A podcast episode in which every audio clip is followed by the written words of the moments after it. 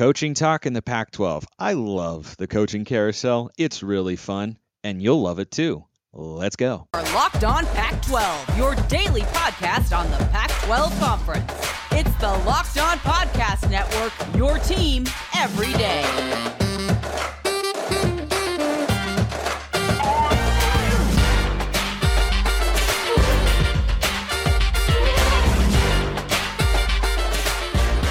Welcome, everybody, to another episode of Locked On Pac 12 with my guy, Richie Bradshaw of Locked On Sun Devils. I'm your host, Spencer McLaughlin. Thank you so much for making this your first listen or your first view of the day. Part of the Locked On Podcast Network, your number one source to stay up to date with our beloved Conference of Champions. Keep liking, commenting, and subscribing. Please and thank you wherever you listen to or watch the show, which today is brought to you by Sling TV. Don't miss this week's matchup between USC and Utah in the Pac 12 championship game right here on Sling. Sling, the TV you love for a price you'll love.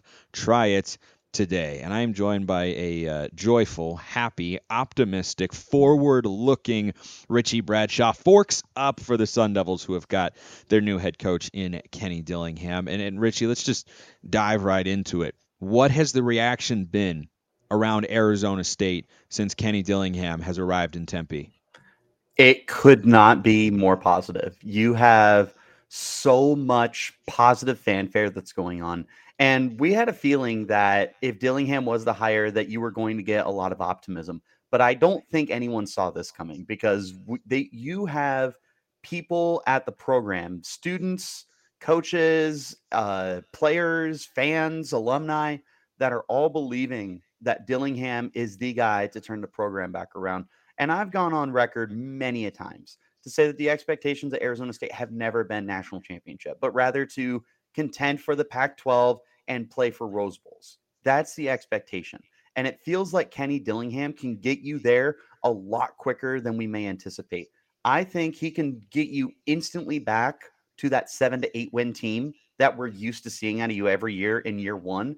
And it wouldn't be a surprise to me if he's able to get this program really back on the right track. I'm still not going to say that this is a national champion contending team, but if there is a guy to come into the building, build that image, and especially the recruiting aspect, that's got to be the biggest thing. Is ASU has not been able to recruit the last few years. They just lost a recruit in Colin Fight, who decommitted after the announcement of Dillingham. But I have a feeling that Dillingham, who's one of the best recruiters in the country, will be able to turn this around for ASU.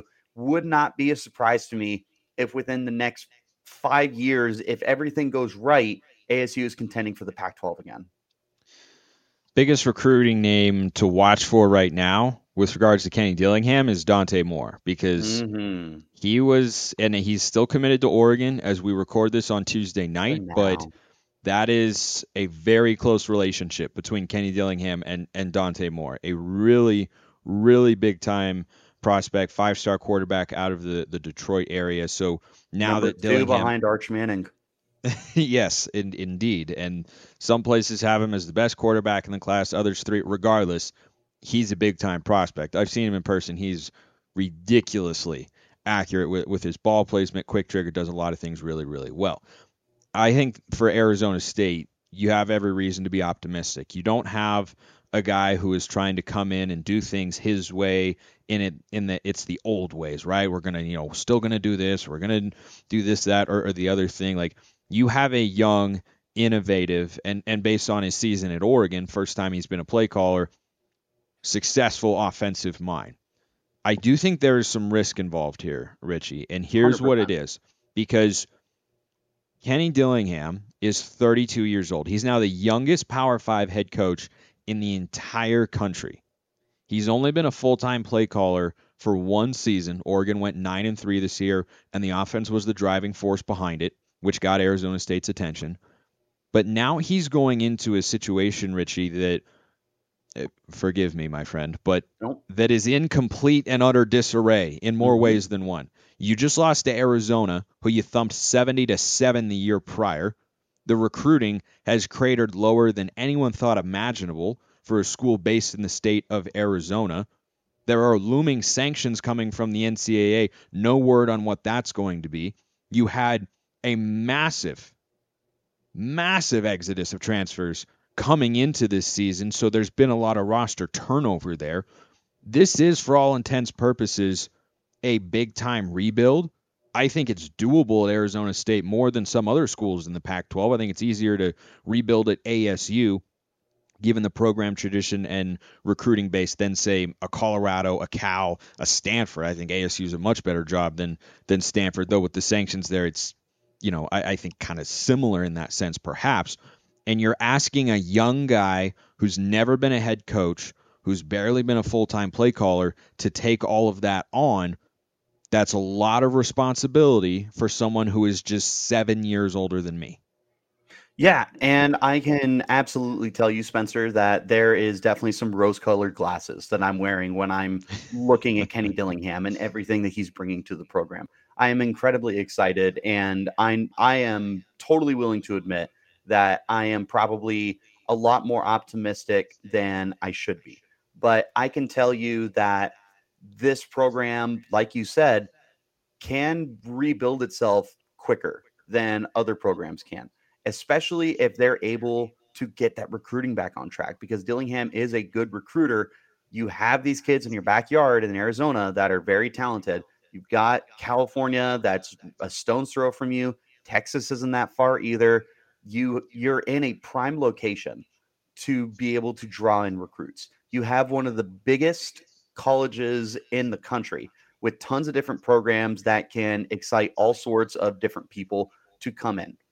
I think the biggest challenge that they're going to face, however, is still going to be the NIL because the Sun Angel Collective has not taken off quite the way that they hoped it would.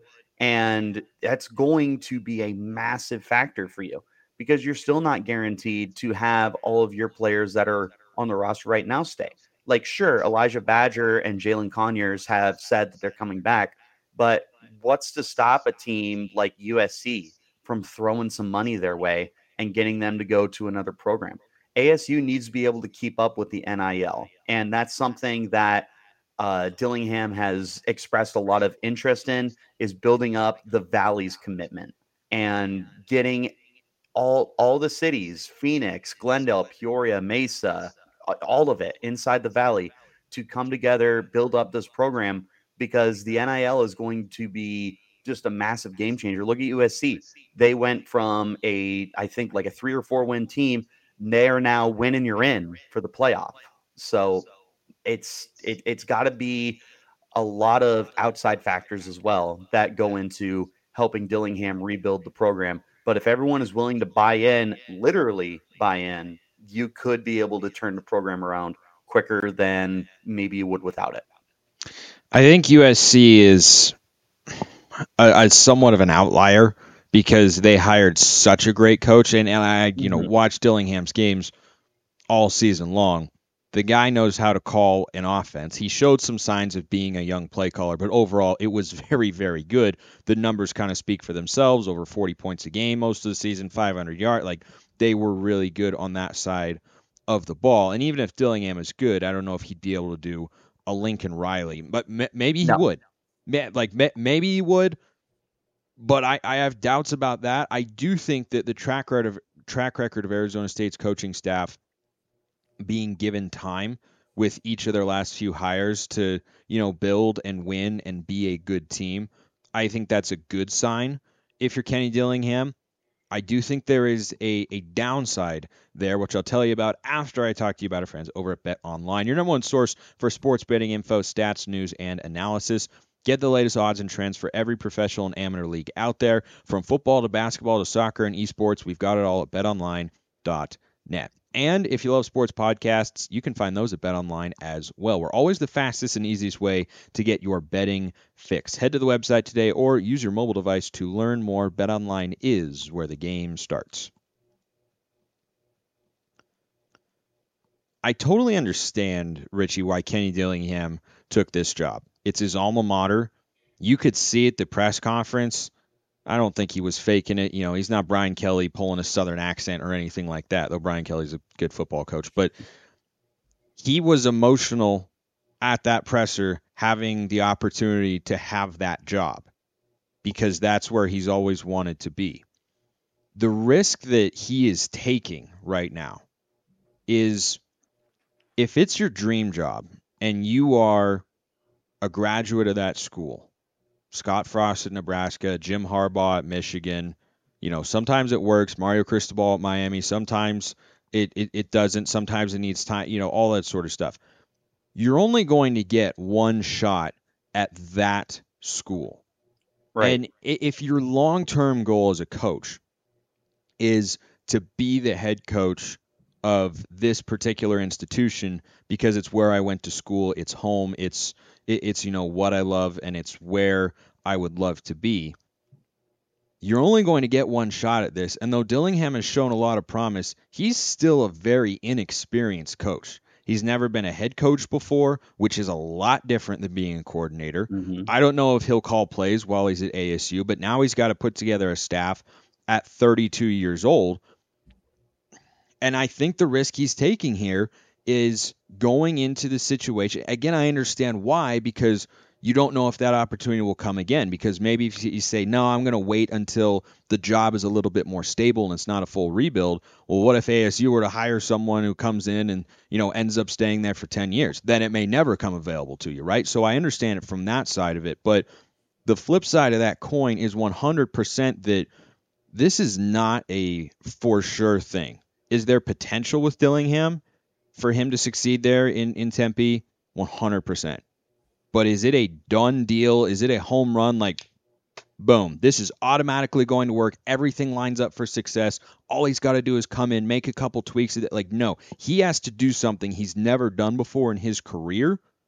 And he has to do it at a place where he is going to feel that extra sense of pressure because he went to school there. And maybe he'll get a little bit more leeway, like Scott Frost did, than a typical coach would who doesn't have ties to the school.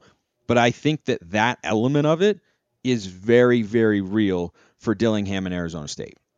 100%. And I like that you brought up that Scott Frost was able to probably buy himself a little extra time because he was the Nebraska alum and it was the feel good story of him coming back to the university because that could entirely be the exact same situation for Kenny Dillingham. When you hire Dillingham, you are swinging for the fences.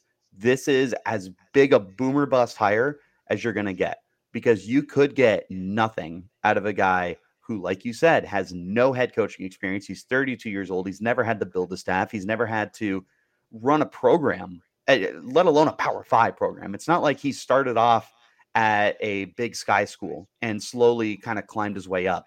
He went from Saguaro High School to a graduate assistant at Arizona State and then started bouncing around from Memphis to Auburn to Florida State to Oregon and now to Arizona State.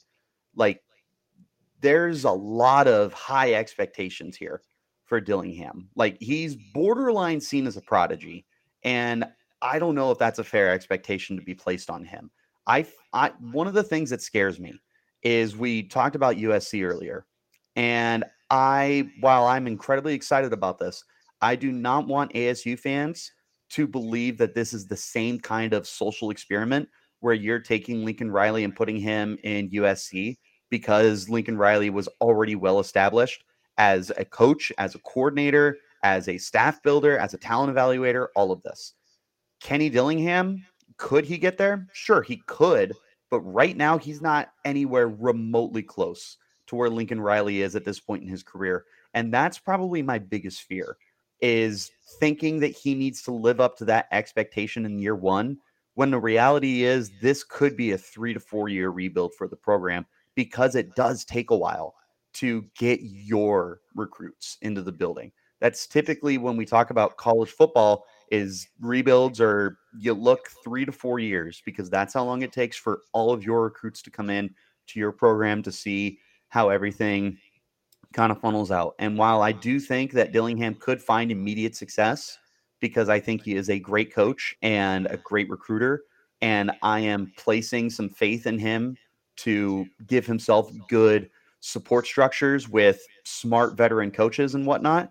This could also definitely be another three and nine team in 2023 while you're trying to get your footing underneath you. Yeah, I, I think it's higher ceiling, lower floor, sort of higher.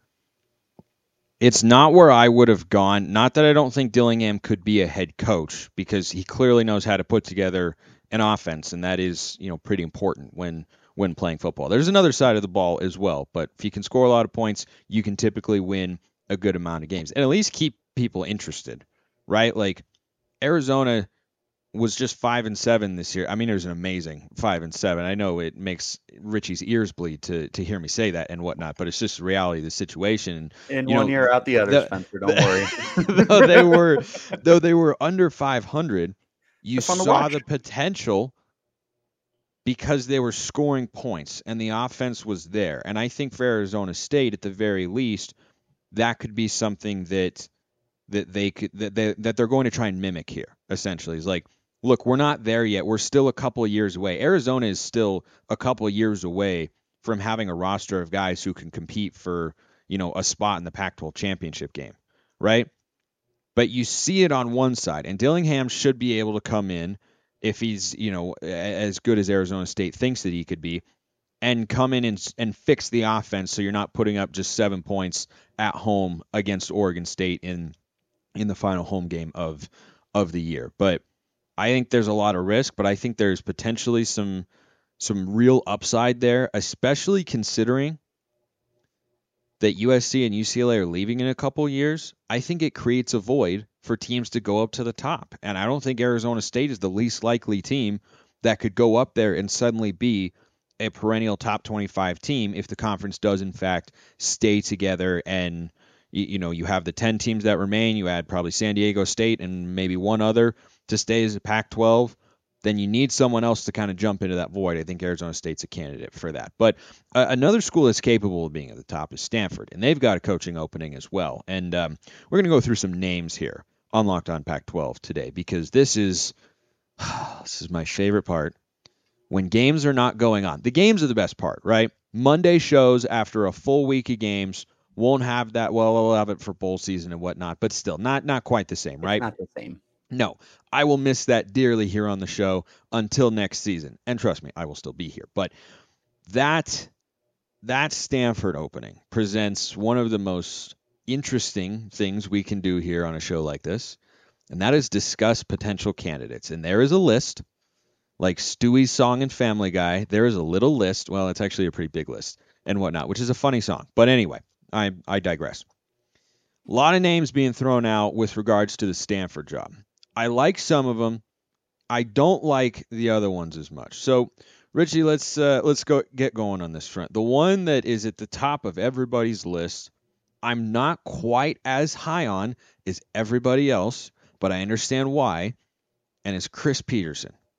And Chris Petersen has done nothing but win games as a college football head coach. That's what he did at Boise State. That's what he did at Washington. And then when Chris Petersen wasn't there, Washington fell down, and now they are clearly right back up on the horse, so to speak. But what do you think about that being? I don't, know what Stanford's priorities are. They haven't really made that clear. So this is, you know, kind of speculative and such, such. But that's the name that I see get tossed around a lot. What do you make, Richie, of Chris Petersen at Stanford? I think there's a fit component, but there's something else I think wouldn't work as well. I think that right now Stanford is going to be looking for one of the most qualified candidates that they could possibly find.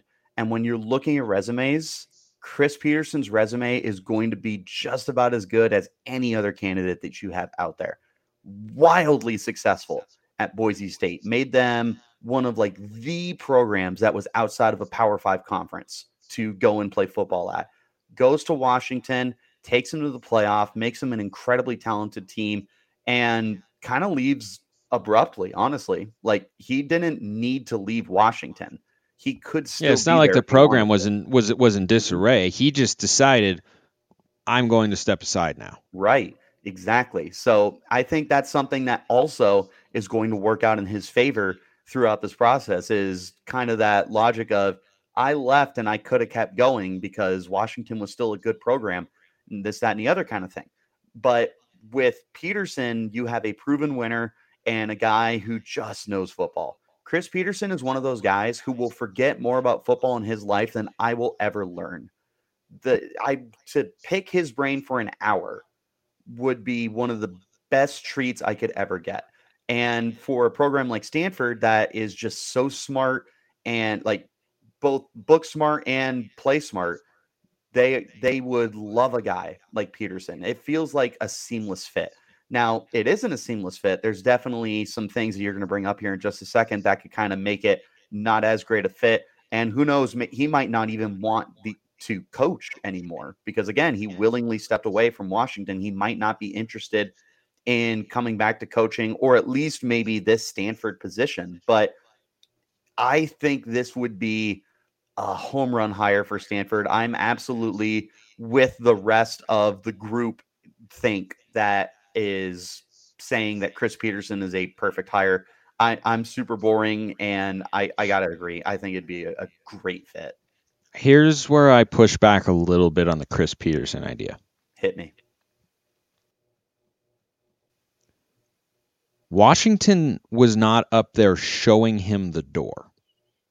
They did not say, We really want Chris Petersen to go. Chris decided to go. Right. And I think part of the reason Chris decided to go, and this is somewhat speculative on my part, but I think with regards to why David Shaw realized it was time to step aside, it's a component of that as well.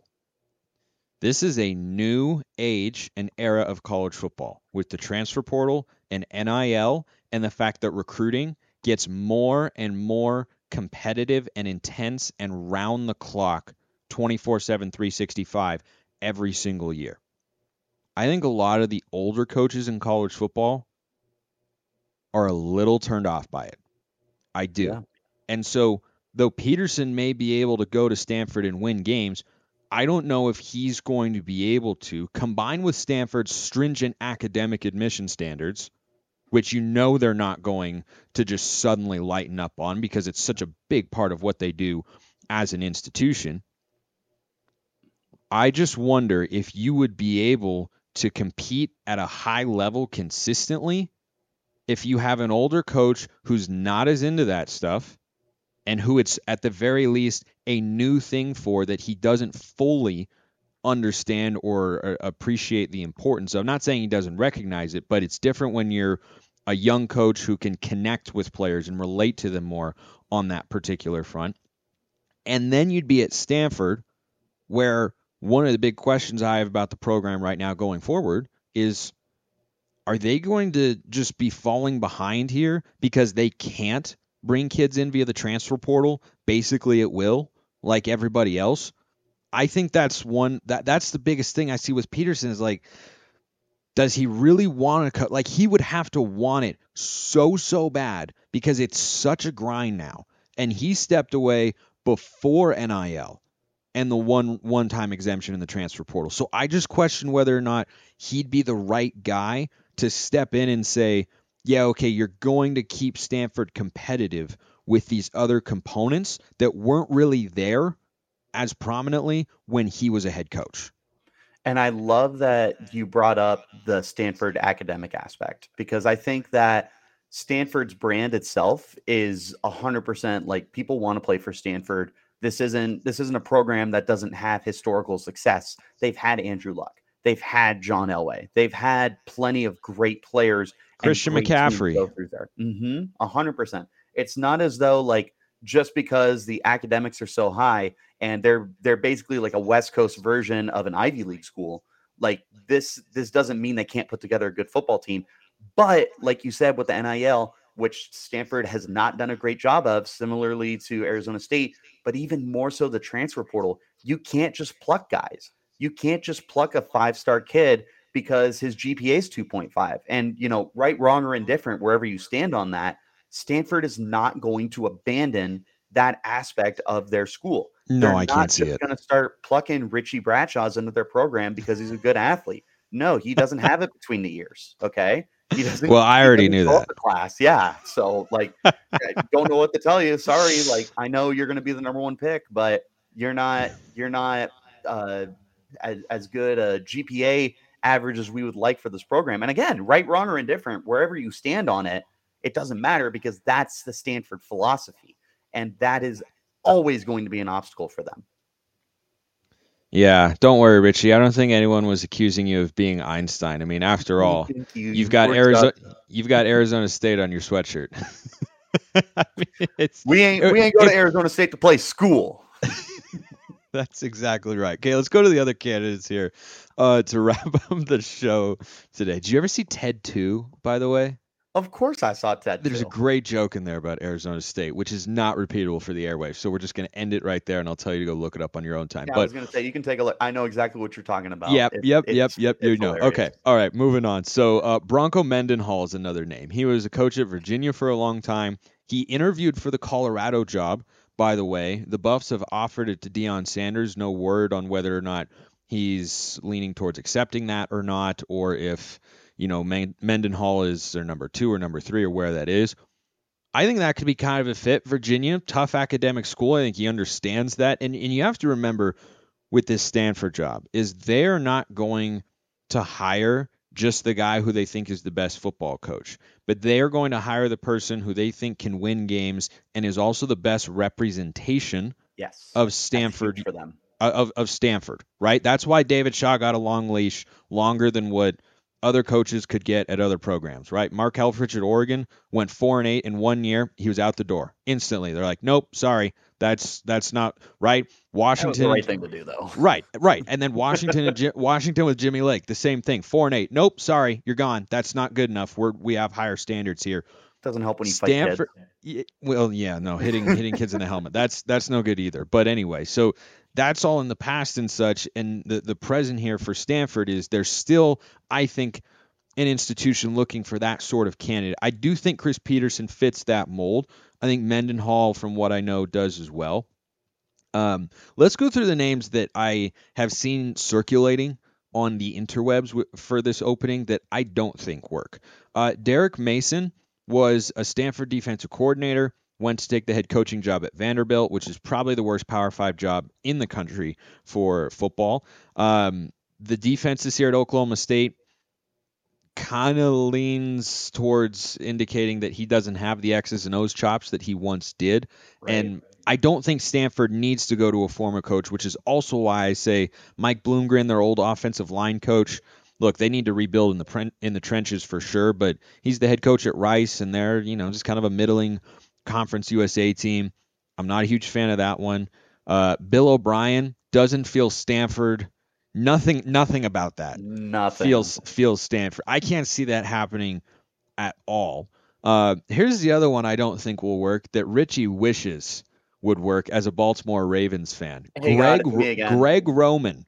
Greg Roman. What would you say if he was no longer the Ravens OC and he was instead Stanford's head coach? I would say they might score points, but I don't know what kind of CEO he is. I don't know what kind of recruiter he's going to be, and I think you can do better than that. I know Richie would take uh, a It would, take it it, be though. like that SpongeBob episode where where SpongeBob decides to live with the jellyfish and Squidward's like so long goodbye and like he closes the door and he starts partying like that would be me just like thanks for everything Greg you were the assistant coach of the year in 2019 slam the door and just start partying knowing that Tee Martin's going to get promoted for us yeah.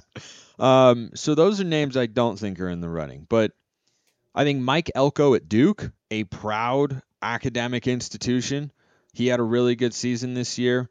I think Stanford's got a much stronger football brand than Duke and could maybe lure him away, but not as likely. Here's the name though, Richie. Troy Taylor at Sacramento State. He has turned around that program to be a really good, they are a national championship contending FCS football team this year. He was once the offensive coordinator at Utah. He's got some roots in the Pac 12. He turned around the Hornets big time. And then, think about this.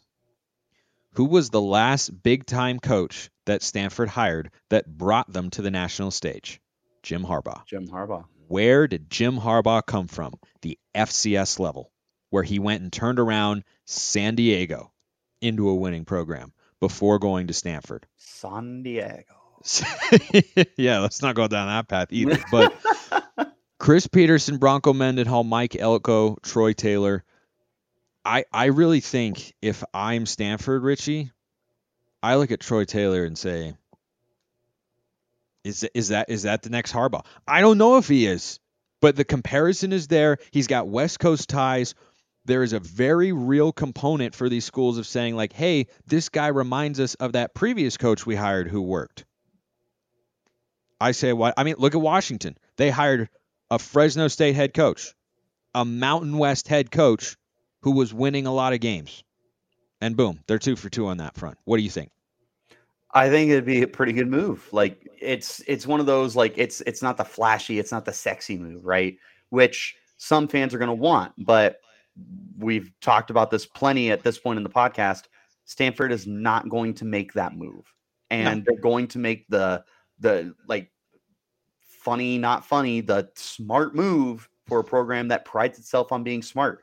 And that might be the smart move that they could make. Let me throw a name at you. Okay. That I just kind of popped into my head as I was thinking about this. Okay. This would this would take a lot to pry him from the program. This is this is another head coach, but with the pretty good success that he's had at Baylor, would you try for Dave Aranda? Aranda, I believe is Aranda, how it's pronounced. But I so I saw that on on on a list somewhere. I don't I don't remember specifically where. And I wasn't I it, it didn't click in my head of like, "Oh, that's got to be their guy." But I do believe that Dave Aranda it represents the caliber of character as a coach, given his reputation at Baylor, that Stanford is looking for. Right. I question whether he would go from the Big 12 to the Pac 12 and Pac-12. from Baylor to Stanford. But It'd if I'm but if I'm Stanford, Stanford's also got a huge endowment though and could throw some money at him. If I'm Stanford, I would 100% be interested in Dave Aranda. I I think he is a good, solid coach, and he would not have to win immediately or he would not have to win right away and he'd be given ample time. I think that's the appeal of the Stanford job. No one's expecting you to come in and do what right. Lincoln Riley did at USC or Kalen DeBoer at Washington this year. So I, I okay, I'll throw that into the list. So Troy Taylor, Mike Elko, Bronco Mendenhall, Chris Petersen, Dave Aranda, kind of our top names like to watch for five. here at, at Locked On Pac 12 at this point in time. I think you can make a case for all of them. If you've got any questions on this stuff, let me know on Twitter at smalls underscore 55 or at LO underscore Pac 12. Richie Bradshaw is at Richie Brads with a Z36 on Twitter, host of Locked On Sun Devils, Monday through Friday on YouTube and wherever you listen to your podcasts, which is where you can get this show as well. Richie, I can't wait for bowl season, but all this stuff, I can't wait for the off season either, because my goodness, it is going to be fun. The 2023 college football hype train is alive and well. Yeah, it is, and it's it's going to be a, a, lot of fun because it'll be the final hurrah for the LA schools, and yeah, you'll be seeing some young head coaches, and there's there's all sorts of reasons to be excited about the Conference of Champions in 2023. Very much so, and we will continue to cover it. I hope you will continue to tune in. Appreciate everyone listening. See you next time, and have a wonderful rest of your day.